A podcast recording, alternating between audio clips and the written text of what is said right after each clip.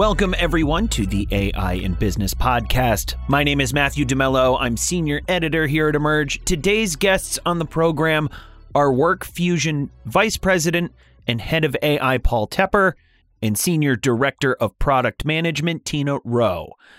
WorkFusion is a software company with over $340 million in funding that blends RPA and IA, a process generally referred to as intelligent automation, to help businesses digitize their operations. On today's program, Paul and Tina join us to explain what differentiates intelligent automation from regular automation and why compliance and financial crime are particularly well suited workflows for intelligent automation as a solution. Without further ado, here's our conversation.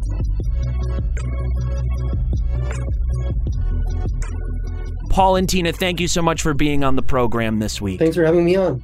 Yeah, thanks for having us on, Matt. So, starting from the top, I think it's an answer a portion of our audience knows, but just to begin, what is the difference between what's called intelligent automation and robotic process automation? Let's start with Paul. Okay.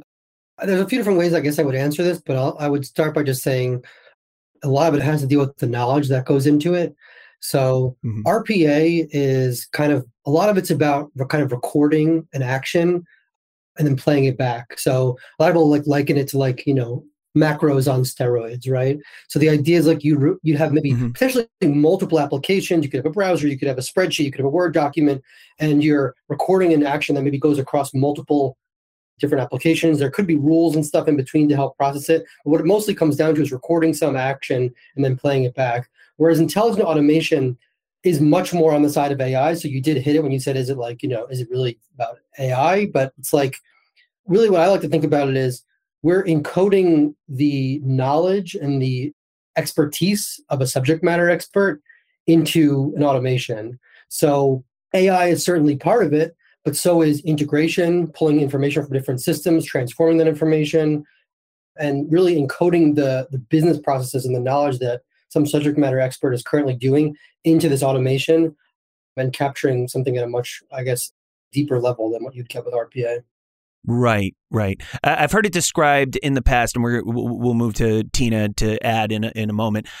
I've heard it described in the past as kind of like the arms and the hands of of usually a, a digital transformational process mm-hmm. but the brain will be the ai what's performing the task machine learning etc tina anything to add there in terms of the the differentiation we want to make between intelligent automation and rpa yeah i see the main difference between rpa and intelligent automation as rpa is a component of intelligent automation as paul said earlier right. rpa is a desktop help tool, kind of making sure you can point and click between a couple applications and, you know, helping out a person. Whereas intelligent automation is really more end to end complex workflows and use cases with the key portion of including AI in it as well you know you could use ai to like extract information to just help you with like a little desktop thing but the spirit of intelligent mm-hmm. automation mm-hmm. is trying to do complex workflows where you have to do a lot of decision making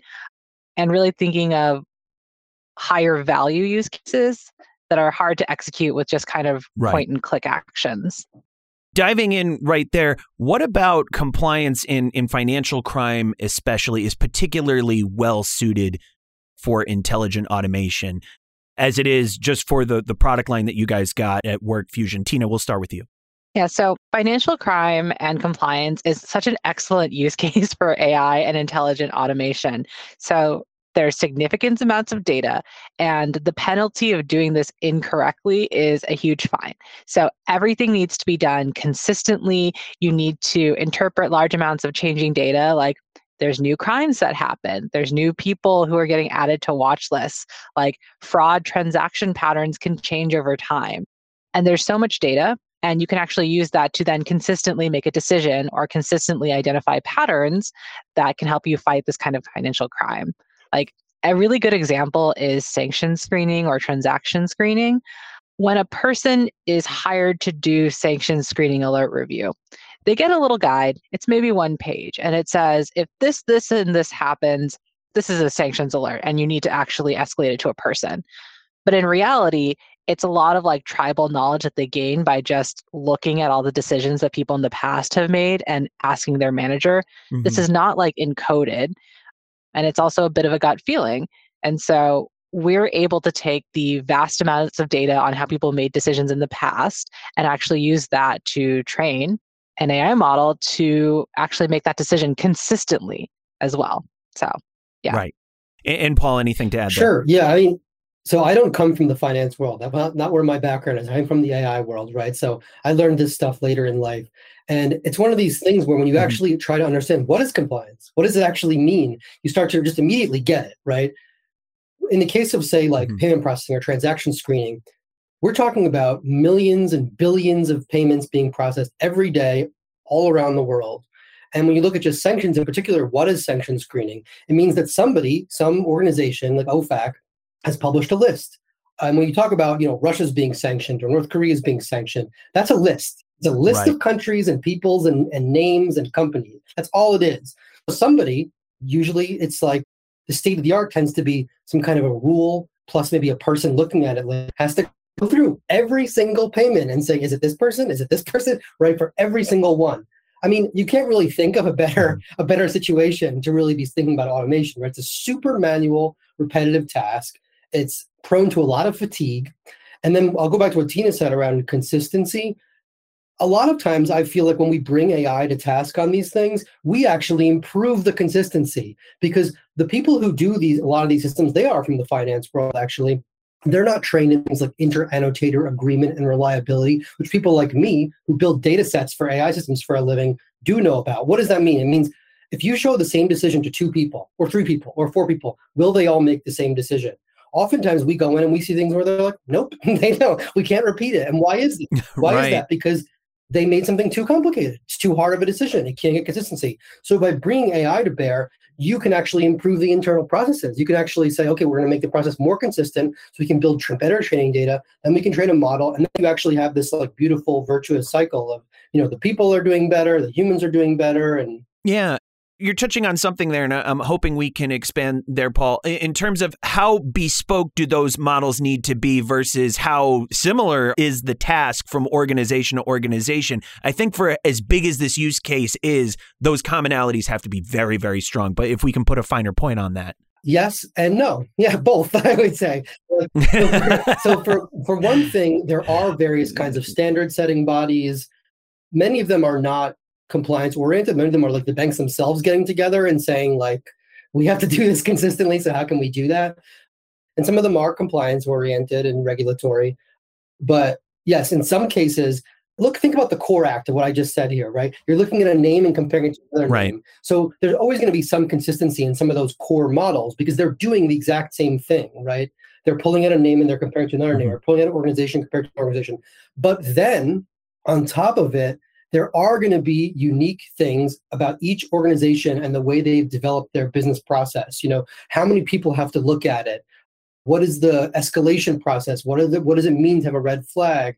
And those kinds of things we also build into our product. So we'll often share the core models, but then we'll build sort of various kinds of decision rules and decision processes that let the c- customer control and you know rank, re-rank, change thresholds, et cetera, so that they can really capture the mm-hmm. uniqueness mm-hmm. while at the same time you know, there's a product. I mean, we're, we're in a business here. If there wasn't replicability and repeatability, we wouldn't be able to do this as a business, and, and there there is. Indeed, indeed. And Tina, anything to add there? Yeah, to put a finer point on Paul's examples, where there is actually a good amount of consistency of does this name match that name? But the procedures are different. So, for example, one customer will include middle names in terms of the name similarity when deciding if it matches the sanctions list, and one customer will not. Some customers do want you to make businesses into acronyms, and other customers are not. So, the decision of whether this acronym matches this entity is consistent, but the opting in or out of using these kind of business rules is where the companies change. So the way that we kind of architect all of our models is each of the models makes a different decision and then the customer can kind of rearrange them. So if the name matches but the location doesn't match, you know, do this. If the name is a partial mm-hmm. match or it's only slightly similar and the location does match, do that. So that's how we really we give them the flexibility to operate by their business procedures, but we do mm-hmm. have the same models across most of our customers.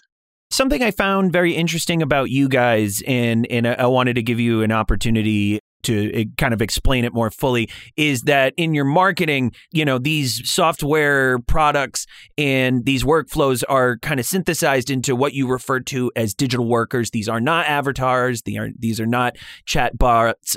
I, I was wondering if you could kind of explain you know how that functions with the product what are the advantages you see in that in terms of communicating to an organization that this is the proper way to handle that workflow and in where where you're sitting seeing the rubber hit the road and making that difference. Tina, let's stay with you to answer that.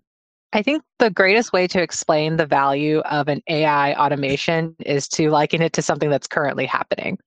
And so we decided to really use the terminology of digital workers just to call back about the difference of intelligent automation versus just, you know, an assistant on your desktop we're using the digital workers and right. okay. literal job descriptions of what people are doing now to really highlight to kind of business leaders in financial crime and compliance what will they get when they actually implement this automation so by likening it to a job that's currently being done it really puts them in the mentality of business value and roi rather than a science experiment which is can be kind of like traditional RPA or AI could just be a science experiment to them.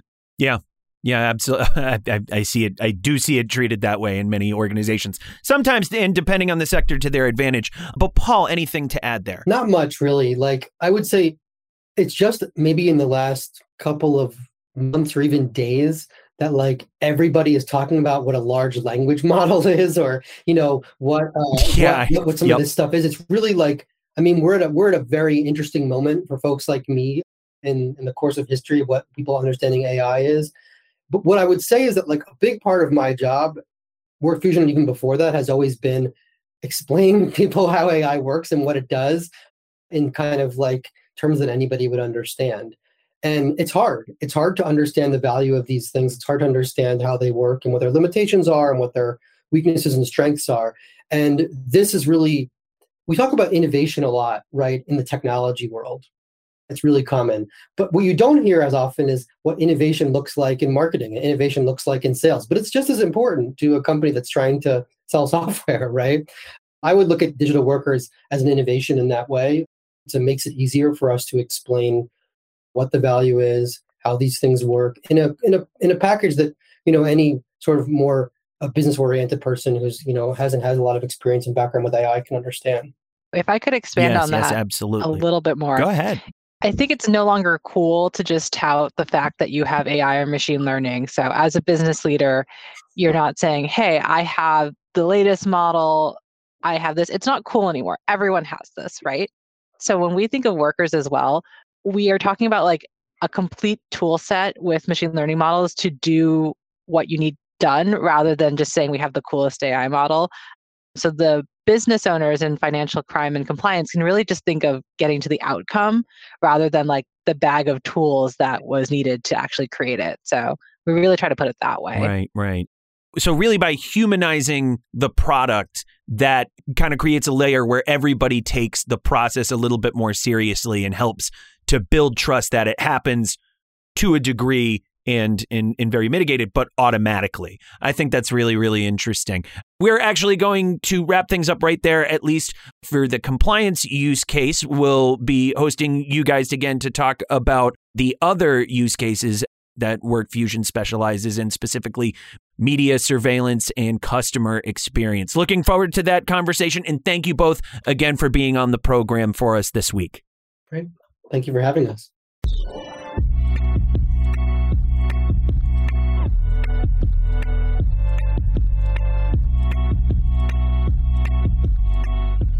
Before wrapping up today's episode, I think how Paul and Tina explain intelligent automation and its particular strengths in the compliance space within financial services is particularly compelling. From the outside, the difference between intelligent automation and regular can be much more subtle to observe.